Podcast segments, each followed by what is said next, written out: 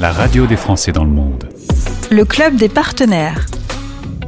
Ah, j'aime ce moment de l'année où on fait cet appel à candidature avec notre partenaire Racine Sud et Emmanuel Darras que je retrouve de suite avec plaisir. Bonjour Emmanuel. Jean Gauthier, ça va? Mais Très bien, euh, toi tu es dans le sud, moi je suis dans le nord. On se retrouve aujourd'hui pour parler du 14e prix de l'expatriation.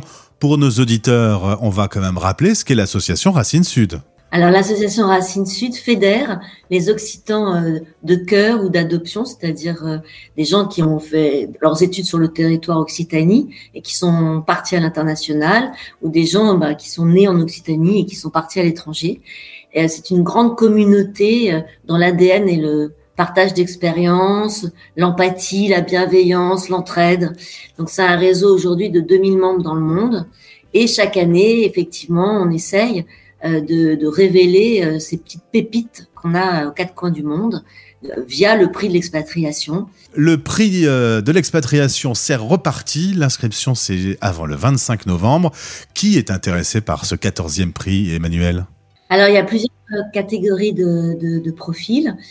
tu as un prix jeune expat. Donc, ça peut être un étudiant qui est actuellement en volontariat international en entreprise ou en stage à l'étranger. Tu as un profil entrepreneur, donc quelqu'un qui a, créé une entreprise à l'international. Euh, un prix innovation recherche, donc quelqu'un qui travaille dans l'univers de la recherche, ça peut être dans le photovoltaïque, euh, dans la santé, euh, dans le numérique, dans, dans, dans l'eau, enfin tous les secteurs actuellement en pointe. Un prix coup de cœur, c'est souvent des personnes euh, atypiques. Ça peut être euh, un chanteur, euh, un acteur, un peintre, un artiste. Voilà, des profils qui sont hors cadre un petit peu, mais on aime bien, on aime bien ça. On a un profil aussi expat rebond. Alors ça, on l'a inventé post-crise sanitaire parce qu'il y a certains expatriés qui sont rentrés en France post-Covid, fatigués d'être privés de leur famille pendant deux ou trois ans et qui ont dû se réinventer sur leur territoire d'origine, ce qui est très très difficile à, à mettre en place.